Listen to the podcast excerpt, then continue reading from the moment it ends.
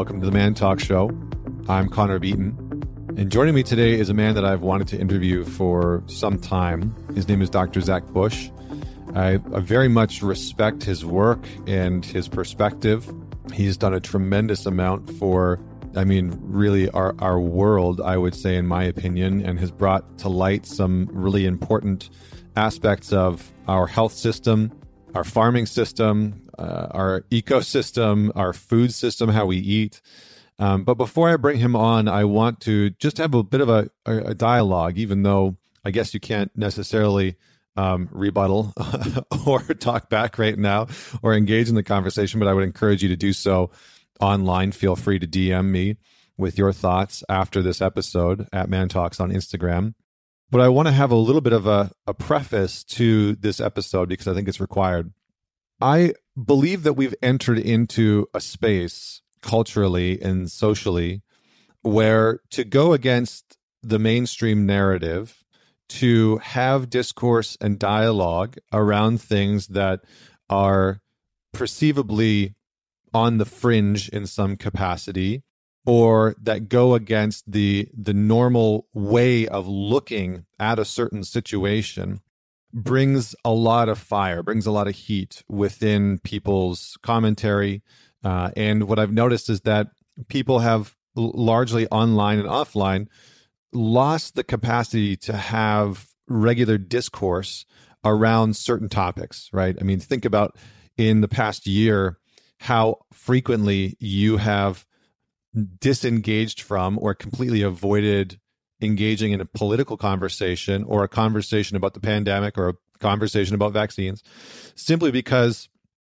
you believe and hold the belief that the conversation is pointless that the conversation is not going to yield anything fruitful. And this is a, in my perspective, a, a very scary sign of the times that when we lack the ability to have discourse, when we cease having the capacity to engage in dialogue, which is the foundational principle, one might argue, for a well structured, well operating society, right? At the foundation of a cohesive, coherent society is the ability to have discourse, is the ability to disagree with certain things, but still maintain some resemblance of cohesion as a culture, as a society. And really, when the ability to have discourse begins to fray and starts to tear, and we begin to enter into conversations with people you know weaponized and ready for battle and our identities how we view ourselves as an individual as a person are so heavily entrenched in the beliefs that we hold that when we enter into a discourse around politics around vaccines around uh, how you know maybe the pandemic has been uh, handled that when we enter into those conversations, we actually cease and stop listening entirely. And we go into the modality of attack, of needing to um, almost brainwash the people that we are engaging with. And we lose the ability to really expand our awareness about what that other person might be trying to communicate we lose our ability to understand other people and we diminish our capacity to humanize the other person. And I think one of the most dangerous aspects of what I have seen in recent times when it comes to, again, politics, the pandemic, the virus, the vaccines, all of these different topics that are hot button issues, is how radical and how quickly people on all sides of the spectrum are to dehumanize the other person that they're speaking to, to objectify the other person, and to turn them into some kind of a, you know, a, a moronic meme. And, and we sort of memify the other person. We, we literally turn them into a meme that we have seen spreading around on Facebook or Instagram and and we completely dehumanize them and it what it does is that it, it, it extracts our ability and takes away erodes our ability to be able to have any kind of discourse that's outside of our bubble And I get this because I think in many ways we're living in one of the most fear based times that our collective has maybe experienced because we are plugged in to everyone, right? I mean, you, you're the, the amount of different perspectives that you probably get on a daily basis just by going on social media. You probably interact with thousands and thousands and thousands of people and their belief systems and how they view the world. And in some ways, we as human beings were not designed for that, right? We weren't designed to interact with the literal collective unconscious manifest through the internet, right? When you're interacting with all of these other people, you're interacting with what Jung referred to as the collective unconscious because you're interacting with people who you have no point of reference to. You don't know their lives. You don't know anything about them. You, I mean, they literally live in an alternative universe on social media because Facebook, Instagram, uh, Google curates a completely different virtual reality, digital reality that that other person lives in and that you live in. And so when we start to engage in these conversations with family, with friends, with you know random strangers online, what begins to happen is that we are trying to press our belief systems out onto other people and there seems to be this plague of virtuousness that that somehow everyone is is coming from this very virtual uh, virtuous place and trying to force other people to live and believe and act in the way that they do because the way that they live the way that they believe the way that they act is the most moral is the most virtuous. Now what does that have to do with today's conversation has to do with today's conversation because I brought Zach Bush onto this show to talk about some of these hot button issues. Now, we start off by discussing what I can only describe as the biological evolution of human beings, of our ecosystem. And Zach basically looks at evolution and the the coming online of human beings from a biological, bacterial virology standpoint. And he, he starts at the very beginning and, and really unpack, unpacks the history of biology, which I think is incredibly important. I was listening recently to a podcast, and the, the gentleman being interviewed was an anthropologist and he said we you know we do ourselves a disservice as human beings by not actually understanding biology and the way that it works. That one of the most foundational uh, pieces that we that we need to know. So zach talks about that and he ties it into our farming practices. He ties it into the food that we eat. He ties it into the environmental impact that it has not only on our ecosystem but specifically on our bodies I think that the information that's embedded in here can be challenging for some people to receive because then he goes into uh, the virus, the you know COVID coronavirus, and begins to talk a little bit about the pandemic that we've put ourselves in and he talks a little bit about the vaccine as well. And he'll be coming back on the show to dive more into that topic specifically. Um, I may have used a little bit of social pressure uh, by getting him to, you know, agree to be on the podcast while he was on the podcast, doing, you know, doing that live. Uh, but we talk about some of these issues from a medical perspective, right? I mean, Zach is one of the most um, accredited researchers and medical doctors in America. And so, you know, he's not some internet researcher, right, that has just gone out and, and sort of, uh, you know, found a couple articles that relate to his belief system. He has been in this field for a very, very, very, very long time and has a deep wealth of information. And I think the one thing that I extracted from this conversation is if I could sort of summarize it, it's that we have a very skewed way of looking at health and wellness within our culture and our society that perhaps is fundamentally broken. And that we have taken capitalism and infused agriculture with capitalistic endeavors and systems. And that has damaged the way that we produce our food. It's damaged the the the food that we consume, and it's damaging us in many ways, as he talks about uh, and, and creates that correlate. But it also damages the way in which we approach specific outbreaks, pandemics, experiences like the one that we're in, because we don't go and look at sometimes the, the root of the health issues that are taking place, but rather we, you know, sort of put a proverbial band aid over the bullet hole wound.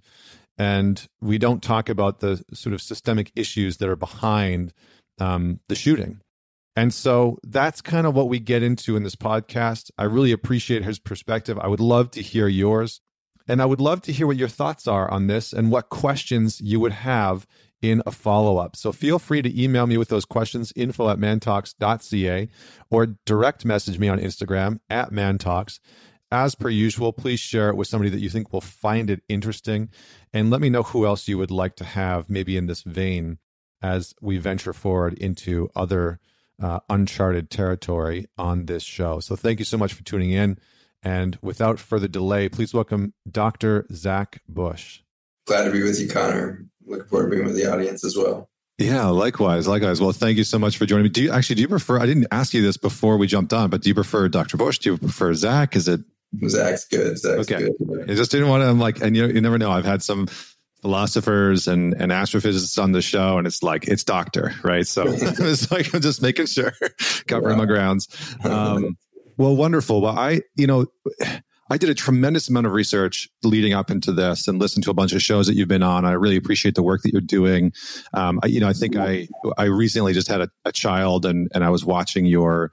Um, he's actually eight weeks eight weeks old. I think yesterday. The milk dragon. Oh, you saw that, my little milk dragon. Yeah, yeah, yeah, yeah. My little milk dragon. Yeah. Um, yeah, so good. Um, but you know, I was I was watching one of your after school specials, uh, and it was really talking about the impact of uh, of I think it was Roundup and some of the chemicals that were in there. And so as I as I researched how to approach this conversation, I was like, man, there's so many different things I want to talk to you about. I feel like you're one of those guests that I really would love to dive into multiple topics for like three hours um, you know but obviously that that poses some challenges so i think where i want to begin is just with a broad question that we can then narrow down from. And the question is where where are we right now as a species as a collective in in your eyes um, you know based on your work in your field? And i think just to sort of frame this like how would you describe to your grandchild let's just say in 50 years from now what we are facing in our culture, in our society, in our health systems, and, and, what we're dealing with right now. And, and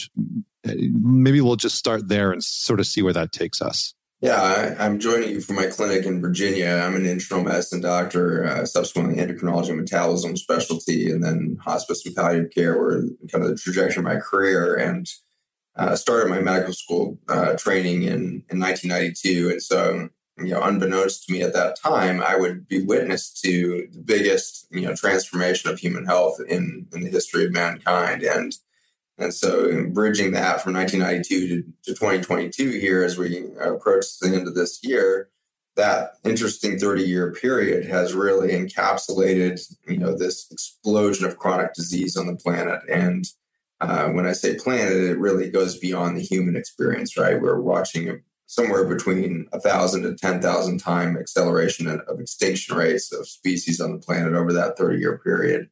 Uh, thousand is the most conservative. Most scientists are in the 5,000 to 10,000 range of uh, yeah, estimates of the speed of extinction now of species. And so we're in the midst of the sixth great extinction that began sometime in the 60s, 1960s, 1970s, somewhere in there is where things started to pick up a little bit of steam. And then we went into the kind of the logarithmic stuff right towards the, the end of the last century, 1998, 2004. That six year period was just explosive with everything from neurodegenerative conditions and neurologic dysfunction in children. It was autism spectrum disorder exploded and attention deficit hyperactivity disorder, sleep disorders uh, collapse of sexual uh, sex drive, sexual function, and then as, uh, as screw up in puberty in that time as well. And so we see uh, fertility starting to be, you know, compromised even before the fertile years. And so a lot of children presenting with precocious puberty, especially young girls. Uh, by the time we were hitting like 2005, we had one in four girls in America with polycystic ovarian syndrome which is an irregular menses uh, prone to uh, poor poor fertility. And over the same period of time, we saw sperm counts go from you know uh, around 100 uh, million per per milliliter of sperm down to about 47, 49 milliliters uh, or million sperm per milliliter. And that, you know, halving of the, the, the mammalian sperm count, or at least the human sperm count, happened across all Western nations. So it wasn't a US problem. That was Europe, Australia, anybody who had adopted a Western, uh, Western civ kind of lifestyle, a food system, pharmaceutical system had seen this collapse in, in fertility we now have one in three males in the United States with sperm counts too low to reproduce. And so, uh, with one in three males infertile, one in four women infertile, we're looking at the end of a species with the current trajectory we're on. And so, current estimates are that we may have 60 to 80 years left uh, as a species in a reproductive state, and then you know, we diminish from there. So, really, stunning and, and startling fact that we've arrived to this point where we have the science and the data collection and the cognitive intellectual capacity to witness, be witness to our own extinction. And not only that, be able to track it right back to the exact chemicals and exact you know toxins and exact separations from nature that we we engineered to allow for this extinction event to happen you know between 1950 and today so um, a stunning 50 year history, 70 year history that unfolds in the context of a 200,000 year old species, you know. And so Homo sapiens sapiens, which we named ourselves with wise twice with the word sapiens. I don't know why we did that, but I mean, I know that scientifically we felt like we were a slight diversion from the original Homo sapien, we slightly different skull structure, something like that. But it's just interesting that it ended up being, you know, hung on the, the word wise twice. So Homo sapiens sapiens, the full full name of our species, and uh, you know, there's not any evidence so far that we're terribly wise. So I think the point where we're in to answer your question is we are at a tipping point, and either we choose to be something we've never been before, or we continue the path into extinction. And as a hospice doctor, I can tell you that's not necessarily a bad thing. I guess see some of the most extraordinary transformations, the most extraordinary real life moments happen at the bedside of my patients that are dying and they come they come into some of the most beautiful retrospective experiences of their life and realize that everything had been in its place.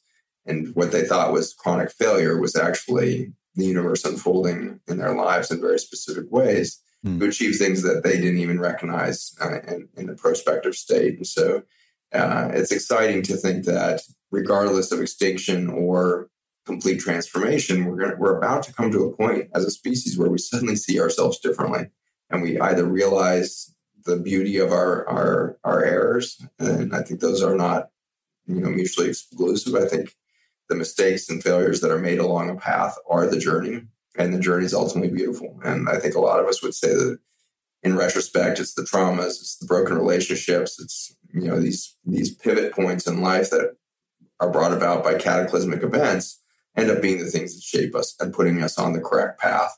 And so we don't know what the correct path for Homo sapiens is, but perhaps the correct path is our souls are on a journey to realize some enlightened state, some sort of connectivity outside of the human experience. And it needed this human experience to be in a finite moment to move something karmically or energetically in the universe that we can't see. It's too big of a chessboard for us to comprehend on this small three dimensional plane that we live on here. And so it's it's possible that you know everything is is right, even if extinction is the end point. But we're going to get to see that, and so I feel really honored to be witness to this pivot point. And I, expect in my lifetime, if I'm graced with more decades of life, I'll get to be witness to this this great awakening of that will happen in our death or or in our complete transformation.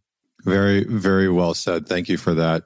You know, because I think over the last several weeks, eight weeks, you know, I, I, took off all this time to be with my son and welcome him into the world. And, and even leading up to having him, you know, my wife and I talked a lot about what are we bringing a child into and do we actually want to do that? And I feel like a lot of people have that question today, you know, like, should I even have a child and, and what am I bringing them into?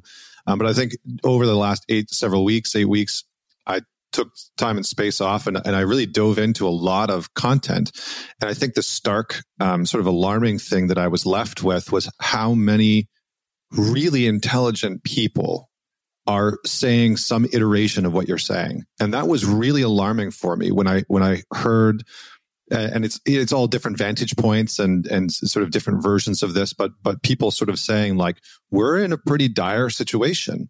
And i think you have such a, a unique perspective and it's one of the reasons why i wanted to talk to you on the show to be able to to talk about that inflection point that maybe happened back in the 40s 50s and what ha- actually in your perspective and your education led to some of what we're seeing today and the breakdown the rise of autism the the decrease in uh, testosterone and sperm counts and the rise in different types of cancers. And I think you talked about, um, you know, men having a spike in Parkinson's disease and women having a spike in um, Alzheimer's. in Alzheimer's. Uh, and so I, I, would love to gain a little bit more insight on from your view and your vantage point. What do you think has been uh, one of the major contributing factors to the the sort of genetic biological decline that we seem to be facing in this this impending inflection point that we're heading towards? Yeah, so in the 1940s, uh, coming out of World War II, we had a, a, repurposing of fossil fuels, which was kind of a second time this had happened within that century. And so in the late uh, 1800s, early 1900s, you know, the great wealth that had occurred in Western civilization was around you know, the group that had been called the robber barons. You know, these were the the railroads and the fossil fuel guys, and so this was oil, and oil and gas, and, and the train industry that created the most mega wealth that had ever been occurred in the world. You know, it, it, we were starting to see you know single families having more wealth than you know empires previously had had. You know, and so the Rockefellers, and then by the mid century, the Rothschilds, and these massive, you know, uh, economic forces that were were brewing in these few families. And you know, my grandfather worked with uh, Eleanor Roosevelt in the White House and uh, watched, you know, the the New Deal come through for the rebuilding of the country out of the Dust Bowl. And you know, it's so there's my grandfather's one generation back you know, driving through the countryside of West Virginia with Eleanor Roosevelt actually driving the Model T. Hmm. he, he's, you know, sitting next to her and she would drive herself all over to these soup kitchens and, you know, soup lines because America was starving. And, and so it's, it, it's inconceivable to anybody living in an urban environment with any affluence right now that our country was starving so recently even more inconceivable is we are again uh, one in four children, one in six children, somewhere in that range in Kansas right now is going to sleep hungry every night.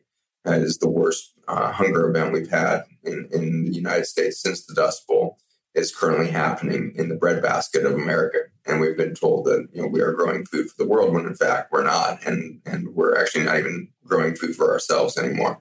We've become highly dependent on very long supply chains for real food and what we're growing in, in Kansas, which is our most agriculturally rich state, 95% of Kansas is under agricultural use, but they're not growing food. They have to import 95% of their food.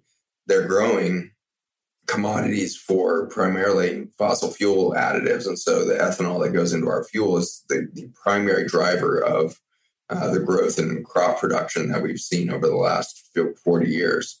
We haven't actually increased the amount of food production in the Midwest at all. Uh, we've only increased, you know, fossil fuel and small increases in, in the vast amount of commodities that we make for beef, pork, sheep, you know, poultry industries, all of this. And so, amazingly, we're that recent, you know, to a crisis of complete starvation, dust bowl. We've killed the soils from overtilling, and instead of you know learning from that at the end of World War II, we realized we could cheat. And instead of taking care of the soil and doing crop rotation and composting and good carbon management, we instead discovered if we took fossil fuels that we now had an abundance of because the war machine had ground down and we suddenly have all this glut of oil, we, we were able to translate that into NPK fertilizers. And with those fossil fuel fertilizers pouring on the crops, it immediately created green plants. But what was, you know, obviously missing from that was a lot of micronutrients and any soil intelligence. And so we were missing the fungi, the bacteria, the microbiome that we now realize in the last 20 years of science revolution that is the whole foundation for life itself. Like you can't be a mammal, let alone a human, without this rich micro ecosystem that begins in our soil system, translates into our food, which then reinforces and inspires a complex microbiome within our gut that then feeds us. And so we we started this real erosion, you know, 100 years ago, late 1800s, and then it really accelerated when we became lazy with the green revolution that happened in the 1940s and 50s, pouring all this NPK fertilizer into the ground what immediately resulted from that was really weakened plants for the first time. So we started growing a lot of monocrop. We were growing tons of wheat and corn and less soybean at the time, but a lot of wheat and corn. And what was happening is plants were getting more and more prone to invasive weeds and insects. And so the chemical company that had really started with with Rockefellers, right? So Rockefeller had put together the 1910 Flexner report. So he hired Dr. Flexner and his team one of the big universities uh, in 1910 to write the Flexner Report, which basically was a propaganda piece to discredit herbalism, homeopathy, any naturally occurring medicine, osteopathy, all these natural medicine and medical practices that were really thriving at the time. The Flexner Report was built to damn all of those because Rockefeller had discovered that for all of the wealth he had accumulated in oil and, gas, it was a fraction of what he could earn if he turned that oil into chemicals. And so the whole beginning of the pharmaceutical revolution was that we could take fossil fuel, you know, compounds and convert them ultimately to drugs. And then instead of selling a gallon of gas for a you know a few you know a quarter or something or ten cents at the time or whatever it was, they could sell it for many dollars, you know, hundreds of dollars of that same gallon of gas could go into if it was chemically modified into drugs. So that's the beginning of the mega wealth of the West starting to repurpose itself into the pharmaceutical industry. And we saw that switch with the Flexner report. That's the moment the AMA was born, the American Medical Association, which would become kind of the, the strong arm, uh, kind of the mafia of of medicine, and would you know damn anything that came out that was in you know conflict with the message that we need more technology and we need more drugs to solve the problem of diseases. Hmm. So that really got reinforced in the American mind, I think, with the antibiotic revolution that happened during World War II as we discovered penicillin, which of course is a natural substance produced by fungi, because of course fungi know how to keep bacteria in check. But instead of telling the story of, oh my gosh, it's so exciting, the microbiome knows how to keep itself regulated, we had said and said, oh, look, we can kill the microbiome.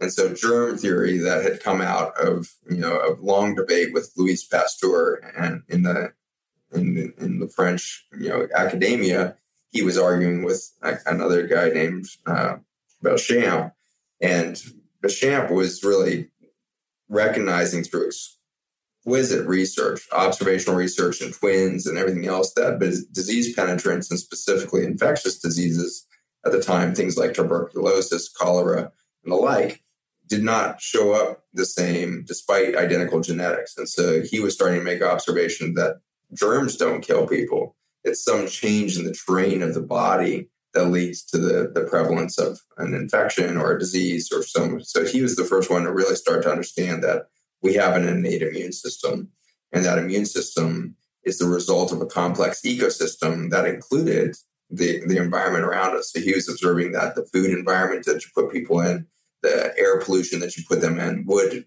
correlate with disease propensity uh, rather than genetics. And of course, the word genes and the word bacteria didn't even really exist at the time. Uh, but but they had a, a, version of the concept of microbes at the time, and they had a version of the concept of you know inherited traits uh, that would ultimately become DNA and genes by the 1950s. So we were in the midst of this war between the idea of terrain and germ theory that raged you know into the early 1900s, and then Flexner report all right, germs are real. Germs are what's killing us. We need more technology to kill germs. We need to rev this up. We need to sterilize everything. And so, good idea to sterilize your surgical instruments if you're working on somebody with gang- gangrenous limb before going to the next patient. But then extrapolate that to we should sterilize humans was the, the mistake we made. And so uh, that's really where we began the erosion of life on Earth was our combat against the microbiome. And we certainly did it at a grand scale with our agriculture as we developed more and more mechanized agriculture in the late 1800s, early you know, decades of the 20th century. But then when we developed the chemical you know compounds from fossil fuels that would ultimately be the largest antibiotic reservoir in the world, we would really decimate life on the planet. And so that started in the 1970s in earnest uh, with the Debio glyphosate, which is the active ingredient in the Roundup that you mentioned earlier. And glyphosate is uh, a very potent antibiotic. It kills bacteria, fungi. The way in which it kills bacteria and plants is by blocking an enzyme pathway that produce, produces some of the critical amino acids that, that account for like 30% of the, the plant volume. And so you, you, you lose all this protein synthesis uh, by blocking the, this shikimate pathway, an enzyme pathway in the cells.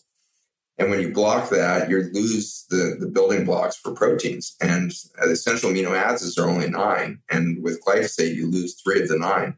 So you've lost 30% of the critical building blocks that you can't produce in your body for the 280,000 proteins that you need to, to build out of those simple protein, simple amino acid building blocks. So kind of like a Lego set, you've got 22 different Legos that build the 280,000 proteins. And you've certainly played with Legos long enough to know that you can invent almost you know an infinite number of of buildings out of your your 22 shapes and sizes and colors. And in the same way as maybe the alphabet you know making hundreds of thousands of words the vowels are the most critical. And so your vowels those five vowels in the english language you know you can't you start deleting those you misspell every word you know. And that's what happens when you delete these nine essential amino acids. You're not just missing three of the the the 22 you're missing three of the vowels you know? Hmm. and so you start misspelling proteins throughout the human body. And when you misspell a protein you lose function. And it's not necessarily zero function but it's compromised function. And so now as we start to have children in an environment where our food system is steeped in this chemical glyphosate, we currently pour four and a half billion pounds of this chemical into our soil systems, water systems worldwide every year four and a half billion pounds of a chemical that ties up the critical nutrients, acts as a chelator as well. So it chelates minerals out of the soil and then blocks the enzyme pathway to, to make the uh, essential amino acids. We're literally robbing our food system and therefore our bloodstream of the nutrients that would build life. And therefore we see, you know, chronic disease in our children go from, you know, two to four percent in the 1960s and 70s to 50 to 54 percent, not just in the US, but Europe as well. Germany is currently reporting 54% of their children with a chronic disorder or disease. So it's an extraordinary journey into this you know pressure cooker of can biology survive the constant deletion of its building blocks. Jeez. Whew. Okay, I feel like I have to breathe after that one because it's like I mean I feel like what you just laid out is a is a pretty clear pathway in many ways. And I think where it led us was, and I'm, I'm going to just ask a few questions because, um, I mean, first off, I'm I'm pretty layman's in, in this area. You know, I'm not I'm not um, super proficient, but I can hear some of my listeners asking questions like, touch on the microbiome again. Like I've heard that word a lot and like, what is it and why is it so important?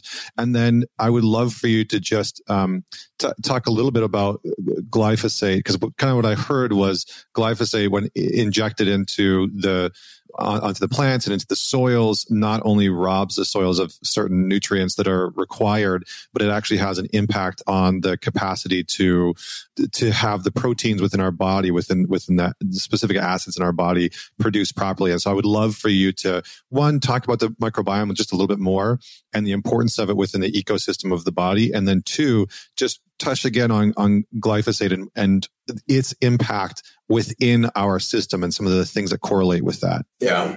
So the microbiome is, uh, you know, a fascinating new universe, literally. And so we, up until the 1960s, I would say, just saw bacteria as the bad guy. They were the germs that were causing pneumonia or sinusitis or whatever ailment we saw, tuberculosis. And uh, the microbiome is little bacteria. Uh, they're the most famous of them. Uh, the bacteria are about 30,000 species that we've managed to kind of demonstrate within the human environment, you know, the human organ systems. And we used to think that the, the skin and maybe the colon were the places where bacteria, you know, persisted. But we now know that there's actually bacteria within every organ system of the body. We have these tiny little bacterium that live inside the brain and cerebral spinal fluid, all you know. So the healthy human body we're starting to have to come to terms with is is not some sterile place that is run by some, you know, uh, marauding immune system that just kills everything that's non-human. That was definitely the model that was handed to me in 1990 as a doctor, but that's not the case. We now know that the immune system is is actually not even human in itself. The immune system is literally a dance between the microbes and the single cellular organisms and the multicellular organisms. And those multicellular organisms within us are not even limited to the human cells. Like we have 70 trillion human cells, but that's grossly outnumbered by you know the, the, bacteria themselves. So we have somewhere around 1.4 quadrillion bacteria in our human body now. But that's dwarfed by the, the tiny little bacterium that live inside each human cell. Each human cell would be unable to survive. In fact, any mammalian or multicellular organism would be unable to survive without these tiny little bacterium uh, that are, are the result of archaea, which were the very first bacteria that showed up on the planet some three and a half to four billion years ago the archaea showed up and they could survive in volcanoes and sulfur acid baths and like the origin of earth kind of toxicity. These archaea were extremely resilient and they were fermenters.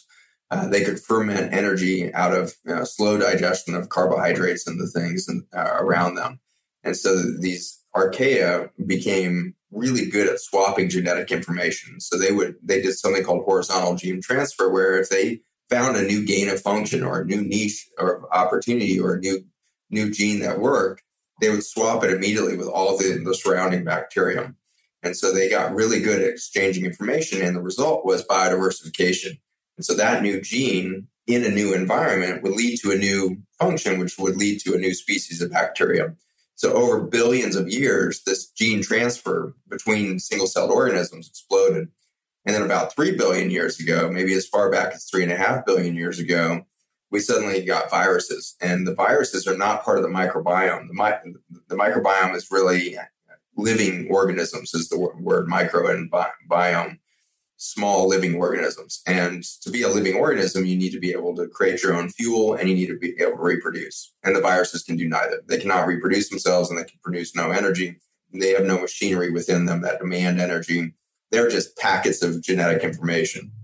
And so the breakthrough of the virus was that bacterium found out that if they put, instead of just abutting another bacterium to do horizontal gene transfer where they could swap things in the neighborhood, they found out if, or whether they were conscious of the experience or not, the, the biologic opportunity for adaptation and biodiversification favored the result of viruses, which was if you wrap that piece of genetic update, that new gene, you know, gain of function in a protein packet uh, that we would call an envelope, and send that far and wide, you could go not just next door, you could get it, you know, across the world. And so this was the the origin of of bacterium starting to be able to spread far. And so now we can do very rapid biodiversification on the planet because you no longer had to wait for hundreds of millions of years for bacterium to slowly move genetic information around the planet.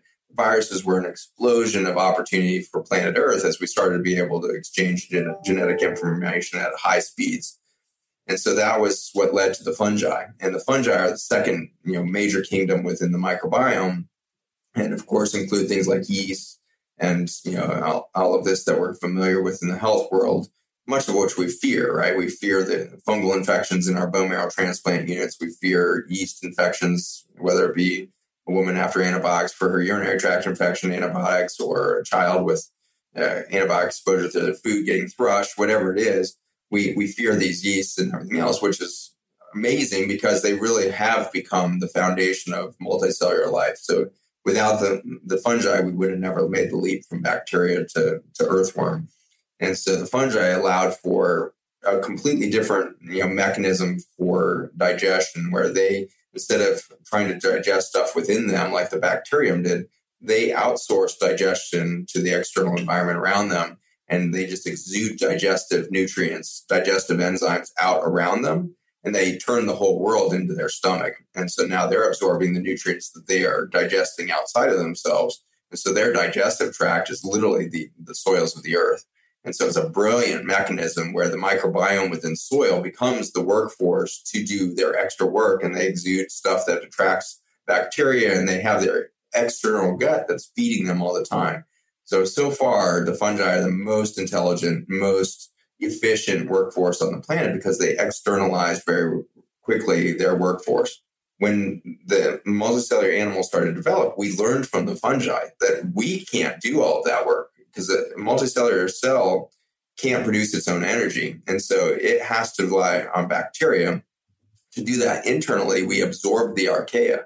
And so the first single cell to multicellular organism leap occurred when two archaea, an archaea and a methane producing mycobacterium combined. And so at some point an archaea swallowed uh, a methane uh, producing bacterium and it became a double double walled organism. And that would be the first mitochondrion.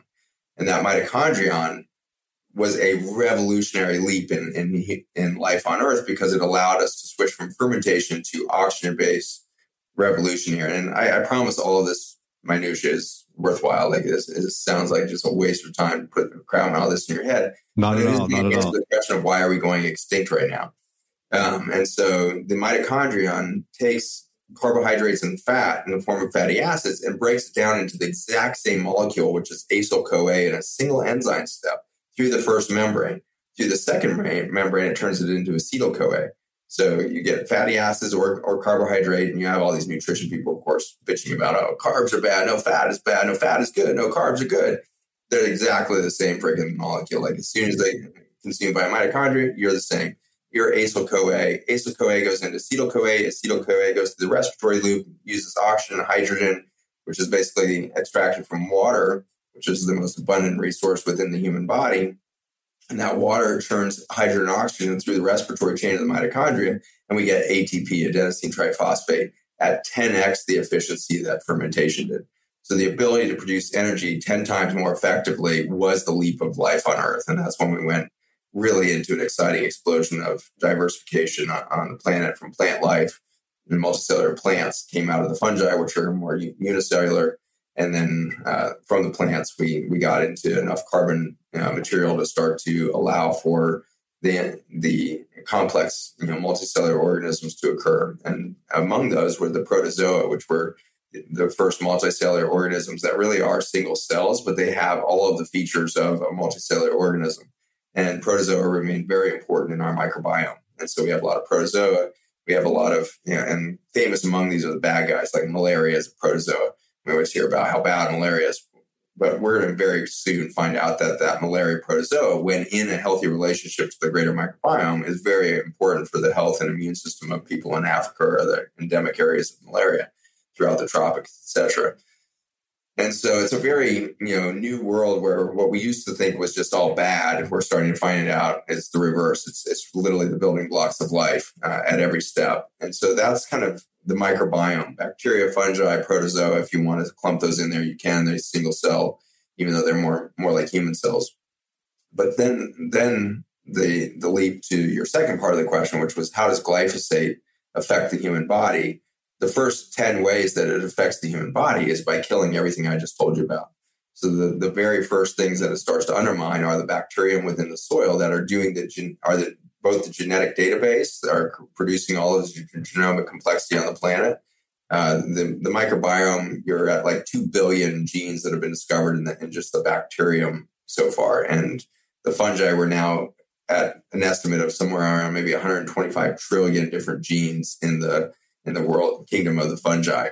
Humans, as a Homo sapien, I have 20,000 genes. So you compare my 20,000 to the 2 billion of, or 2 million of, of the bacterium within me, or the 125 trillion. These numbers are so grotesquely huge that it's obvious that the intelligence of the way in which we adapt and change is coming from the viruses. Uh, and the, most of those viruses are being born from the bacterium. And when we know that a virus is coming straight from, or a genetic piece of information coming straight from a bacterium, we often call them bacteriophage. So you might hear that term bacteriophage. That's the same thing as a virus. It just happens to have origin directly from a bacteria. But if you look back in history, you realize everything came from a bacteria. All genetic information was churned out of that life within the soil and ultimately the ocean and beyond. And so we have this massive, you know, ecosystem of bacteria in the air, the oceans, the water systems, the soils, and, and this is the genomic intelligence of biodiversification and adaptation on the planet. Keep in mind, viruses, not living organisms, not part of the microbiome. They don't respond to antibiotics the same way, blah, blah, blah. And so to clump those into the same thing of like germs is inaccurate. A virus is not a germ. A virus is a genetic packet of information that's been sent by either another species or uh, your own species. And so as soon as you see something go pandemic for humans, we're producing all of that. That's one human sending an important genetic information packet to another human. And we wouldn't do that, but for very careful rationale. The decision to make viral proteins and repeat the structure of a virus and send that out is one of the most regulated steps in human and otherwise biology. It takes 280 different proteins to be present in the correct correlation and concoction or symphony of genetic controls to decide to make that protein ribosome go and, and translate that RNA or DNA into a protein. And so, to the, all these textbooks and all these animations you see going around, like COVID 19 comes in and binds your cell and takes over the genomic apparatus and makes tons of COVID, and then you turn into this infectious machine that's an old that that's 40 year old science 40 hmm. year old science is the same science that basically said that there's no such thing as depression right like there this is archaic information that viruses somehow to- take over ourselves they don't at all they they move genetic information in and out of my cells every day at an extreme rate current currently if you did pcr across the entire viral spectrum on my blood right now i would be expressing somewhere around 10 to the 8th to 10 to the 15 viruses in my bloodstream right now uh, your child, how old's your baby? A month old? Eight, eight weeks, like two, two months. Eight, eight weeks old. So your baby, uh, when your baby hit, uh, what's his name? I feel funny calling him a baby. So it's okay. His name is Code. Code. So Code, when he was seven days old, um, so Code even right now can't make antibodies. It's going to be another four or six months before he knows how to really complete an antibody response, which is a complex cellular kind of adaptation downstream at one week of age, Code had 10 to the eighth viruses in every gram of stool that he produced. And I'm betting that you guys witnessed a fair amount of grams of stool. so, there was a lot of diaper changing going on in those couple months as, there was. As, as the milk dragon got going. And so what he was doing is is taking in an enormous amount of genetic information from the microbiome of his gut that was brand new, right? Because he didn't have a microbiome until the moment he went through mom's vaginal canal uh, vaginal delivery, maybe TMI, but C-section. Yeah, C-section, yeah. C-section. So, so he didn't get through vaginal canal, but he got it the moment he suckled on mom's breast. So the moment he suckled on mom's breast, he started to adopt the bacterium from her skin, and so um, he'll have some challenges in that. In that he's going to have to develop enteric bacterium, and that's going to be a slower process um, because of C-section. But he can get there. He'll he'll he'll fight through that. And ways in which you could help him do that is uh, get him around as many pets as possible, especially dogs. Dogs have a very similar gut microbiome to humans, and they lick, their butt all the time. And so they're the best fecal transplant device we have found so far. The dog in the house. And so get yourself a dog and put that around the kid because the C-section was uh, the, there wasn't much organic garden for him to dig into initially. Um, but suffice to say, the air he was breathing, everything he's touching, is exuding this genetic information that we call viruses, and his his whole gut is full, ten to the eighth, you know, 10 billion viruses in that, that first week. And he has no antibodies to fight viruses because it turns out viruses are not fought by antibodies at all. So this whole current science that you're being told that you need a vaccine to produce an antibody spike protein to protect you from a virus, that's not the biology of viruses that we know since 2010. Ironically, we gave the Nobel Prize of Chemistry to Dr. Doudna and her partner, uh, who discovered Cas9 which is an enzyme that sits inside of the, the human cell and determines which virus you're going to transcribe or which protein you're going to make. And it is the database that remembers which viruses have been there and what you've done with them, what you allowed to translate, and everything else. And uh, in my recent presentation, if you want a three hours on genetic engineering, which is a pretty interesting dive into how insane we are to go from corn all the way to our current, you know, genetic modification through through vaccine programs, you need that three hour dive. I think, you know, as a consumer, to not know that information is to to, to ignore the the, the bullet uh, that's coming at us. So where where is that? Where can people dive there? I, I give the twin. I, I take a, a. I've got the clip where she's on a TED talk and she talks about her discovery of Cas9 in 2016. And what she says is that Cas9 is literally the equivalent of the body's highest intelligence of a vaccine passport. That's fascinating that she was allowed to say that in 2016. If she had come out and said that in 2020, her Instagram account would have been taken down, would have been you know, shut down. And so just four years ago, you've got the Nobel Prize winner for discovering Cas9 talking about how the body has the intelligence of vaccination within it, and it doesn't have anything to do with antibodies. It has to do with this protein synthesis decision at Cas9. Well, interestingly, the reason she's winning the chemistry Nobel Prize is not because she developed you know, the science that would discover Cas9 and would be the great discovery that the human immune system is in this extraordinary balance with all the viruses. Instead, Cas9 would become the primary mechanism for CRISPR, which is our current mechanism to genetically engineer humans and crops. And so we took what was the most important discovery in the immune system and we co opted it as a technology to gen- start genetically modifying ourselves against the very microbiome that Cas9 worked with to create, and create the intelligence of the human genome. Mm-hmm. And when I say that, I'm quite literal. The Cas9 and our, our mechanisms of, of expression of the viral genome built the human genome. We know that over 50% of my 20,000 human genes that I got from mom and dad were inserted into the human germline. Into the, the germline is a description of the DNA we pass on through sperm and uh, ovum got inserted into the human germline or into the human sperm and ovum history by viruses. And so without that viral insertion, we wouldn't have had half of our genome. The other 40% that we've been able to track outside of the human experience is, is through horizontal gene transfer from the bacteria in our guts and immune systems and environment. And so either by horizontal gene transfer, just like the archaea and the bacterium used to do it, you know, 4 billion years ago, or by direct viral, you know, influence and, and, and spread of this genetic information, we became mammals hmm. and we ultimately became humans. And these were critical updates.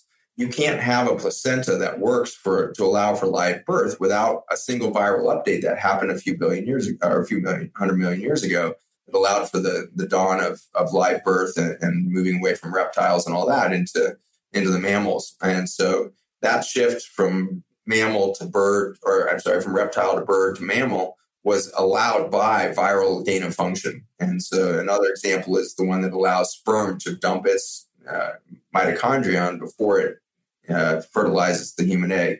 Without that, we would have no functional, you know, uh, passage of genetic information from mom to baby. And so these critical updates uh, that were direct insertions of viruses that allowed us to make these leaps in in biology. So there was not like a bird that slowly became a human it was suddenly a genetic update from a virus was put into a, a germ line and suddenly a placenta could develop instead of an egg and, and, so that was the kind of these paradigm leaps that that we see that must have happened in the fossil record because we don't see any evidence of evolution in the fossil record we see these bizarre paradigm leaping you know jumps from one species to another over time and so those were definitely moments of high viral trans transfection viral intelligence accelerating within the life on the earth. Interestingly, the things that induce those high rapid rates of intelligence are extinction level threats. And so when biology is threatened, it needs to make more adaptation. If things are well and you got plenty of food and everything else, you just keep reproducing yourself. There's no reason to change adversity creates change. And this is really mm-hmm. important if you're going through the mental health stories like you've done, Connor, and talked about in Mental Health Month. I really appreciate your insights into that.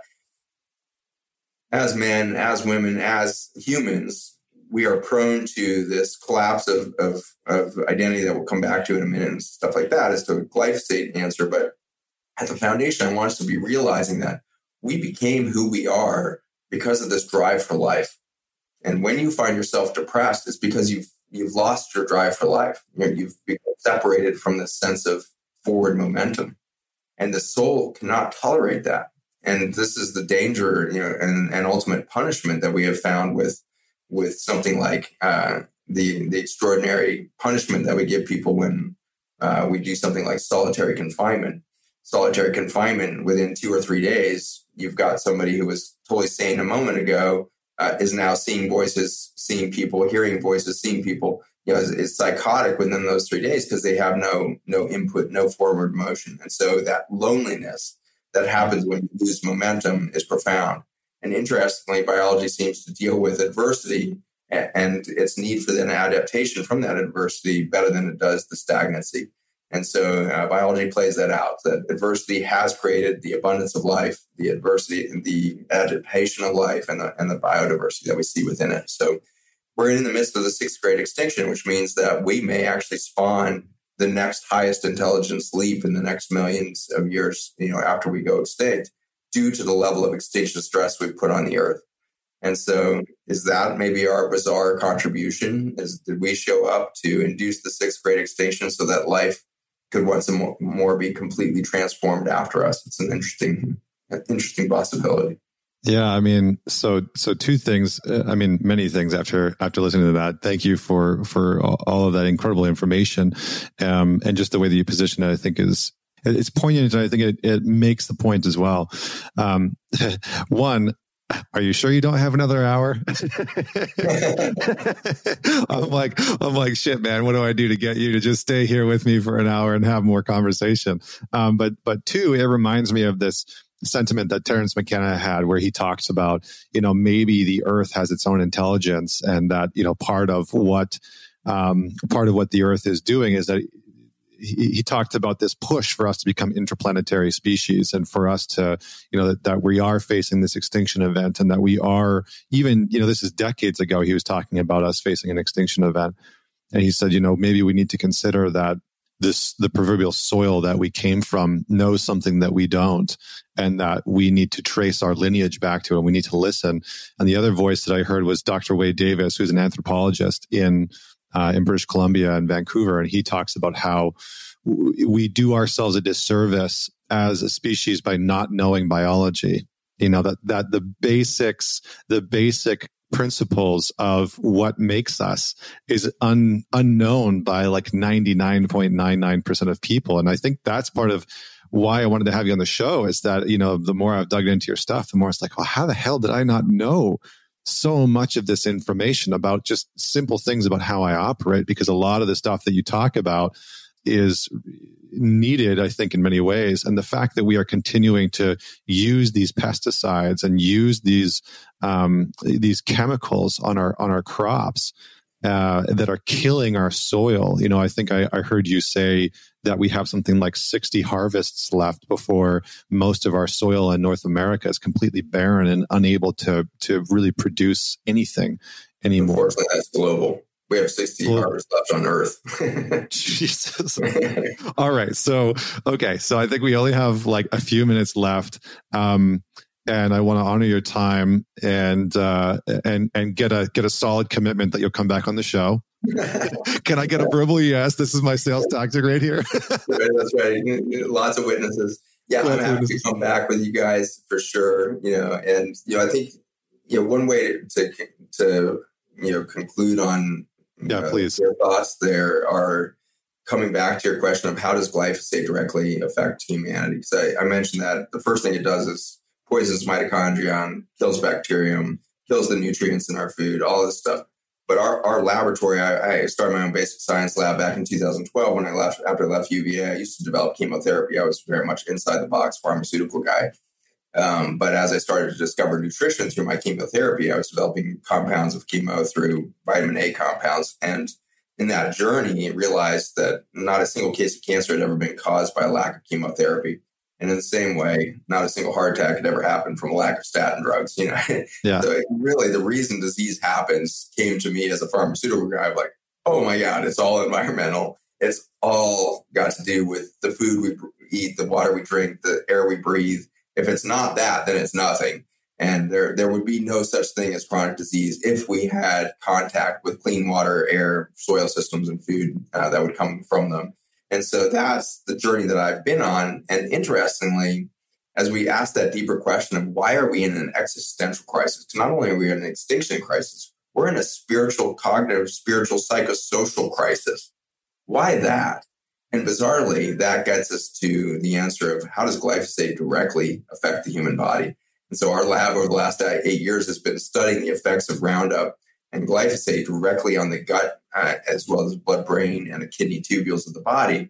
And all of those systems of barriers, so the gut barrier between your microbiome out there and all of the, the nutrients and all that, and your immune system that's in the one millimeter deep to your gut and sinonasal cavity, that entire two surface, you know, two tennis courts and surface area is responding to an overwhelming amount of input now because Roundup destroys the tight junctions, the, the, the Velcro that holds those billions of cells together that make an intact gut membrane, sinonasal membrane. And so now we have environmental seasonal allergies. We're sensitive to pollens we've never been sensitive to before. We can't breathe the air we were billions of years developed within.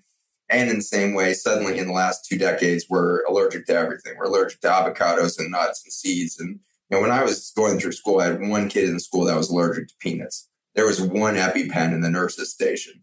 Now you go into an elementary school and it's like EpiPen Central with everybody's names on it and what they're allergic to. And it's the most bizarre things. This one's allergic to squash. You know, what the hell? Well, we genetically modified squash in the 1990s so that it could be sprayed like directly with glyphosate. So what happens when you tear apart the, the, the Velcro between the cells of your gut is you develop leaky gut unfortunately, we've showed in the lab that as soon as the leaky gut injury happens, you open up the blood brain barrier. So you get leaky gut and leaky brain, which now means the whole neurologic system, peripheral nerves, central nerves are overwhelmed in their immune function as well. so your whole body is in this chronic inflammatory state back. As you take glyphosate higher and higher quantities in the gut, you also, in that antimicrobial antibiotic effect, you lose the bacterium that are necessary to touch the enteric endocrine cells that make the serotonin for our brain. 90% of the serotonin made in our body is made in the gut lining and it can't be made if the if the bacterium that are a specific species of bacteria aren't hanging on to the enteric endocrine cell. And so you have this incredible synergy between microbial life and the human brain that disappears. And so between the dissolving of our, our barriers between the outside world and our human organism we lose our, our biologic self-identity. And in the same moment we lose the neurotransmitters that would give us the cognitive and intellectual capacity to see that same self identity. And so, if we did anything with Roundup, if we did anything with glyphosate as a molecule, we destroyed human self identity. And this is where we struggle today as men, as women. We are losing our cellular sense of identity. The result is massive amounts of autoimmune disease, massive amounts of chronic inflammation and chronic disease as our bodies start to fight everything we have lost our identity and put ourselves into opposition with all of the nature that actually birthed humanity through this single chemical glyphosate in our food system. So if we were going to do anything, we would outlaw glyphosate today. And fortunately, uh, with our work for a nonprofit, you can go to Farmers Footprint, and uh, our bigger project is, is projectbiome.org. Uh, but Farmers Footprint has been helping revolutionize the understanding and awareness of the need to switch to regenerative agriculture and food systems to immediately halt this poisoning of of not only our food system, but poisoning of the human self identity. All right. Well, we're going to have those in the show notes so that people can um, check them all out and check out the information. Uh, again, I want to honor your time because we are we're we're pretty much up here. Even though I have a few, I, I would love to have a few more questions for you. But um, thank you so much for being on the show. Thank you so much for your work, for your voice, for um, for just sharing your knowledge and your wisdom. And I, you know, I think it it certainly needs to be out there. And so, any final words of of where you would like people to go and check out your work or some of the causes, or do you list them there?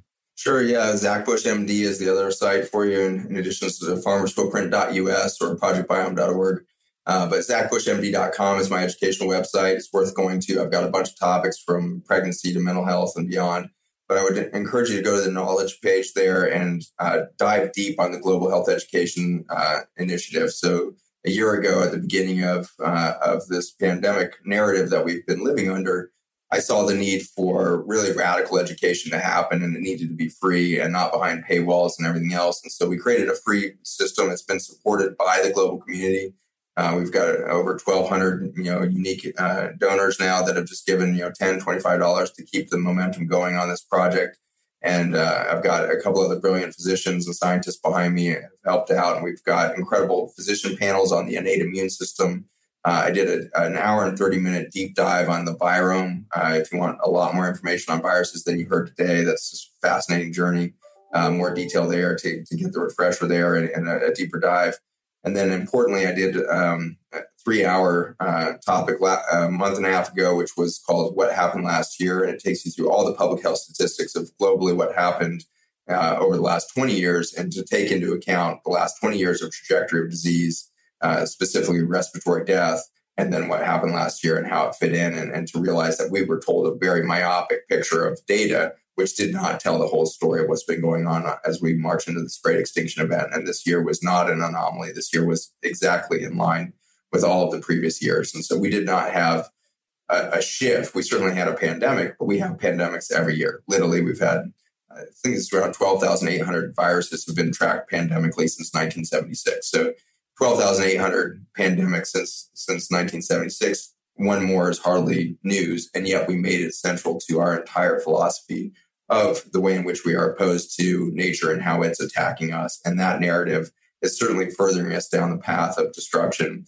And we need to realize that these viruses are literally the, the not only a cry for help from biology, but also our pathway back towards an intelligent relationship to nature itself. So what happened last year is their three hour deep dive. And then I just finished uh, GMO, uh, the GMO topic, which is, uh, I think it's titled GMO Engineering Nature Out of Humanity. And it takes you on a 30 year dive on the, the mechanisms and technology of genetic engineering and how the current uh, vaccine industry has become, you know, the penultimate genetic engineering effort with Cas9 usurpation and all of this stuff with CRISPR. So a lot of exciting, you know, look of science there. Wow, we are brilliant scientists to be able to do what we do today compared to what we were capable of in the 1990s. Is is an extraordinary leap in technology. It's it's further fascinating or further amazing than the cell phone, you know. But uh, it, all of that technology is clearly taking us in the wrong path. So do the deep dive there. I've got you know over a dozen hours of content uh, for you to learn from on the global health education stuff, and it, it is stuff that you will want you know your children and grandchildren to know and and we need to do that we need to change the education system we need to uh, re-educate our children to see see themselves as part of this beautiful world that we were born within and not in opposition to it. And so i think we have a helpful, hopeful and healthy future uh, if those children will be allowed to change direction. And to do that as parents as a society we're going to have to make space for that. And we're going to have to remove the military medical complex from our, from the influence on our children and let them think freely and think clearly. And to do that, they're going to have to have the clarity of the microbiome within them, which means we need to get them out in nature. So get your kids out this weekend, dive into the dirt, spend as much time in the forest, the woods, the ocean uh, as you can, find the most wild environments and, and rewild those kids. Because uh, if we don't rewild humanity, we're, we're going to disappear quick.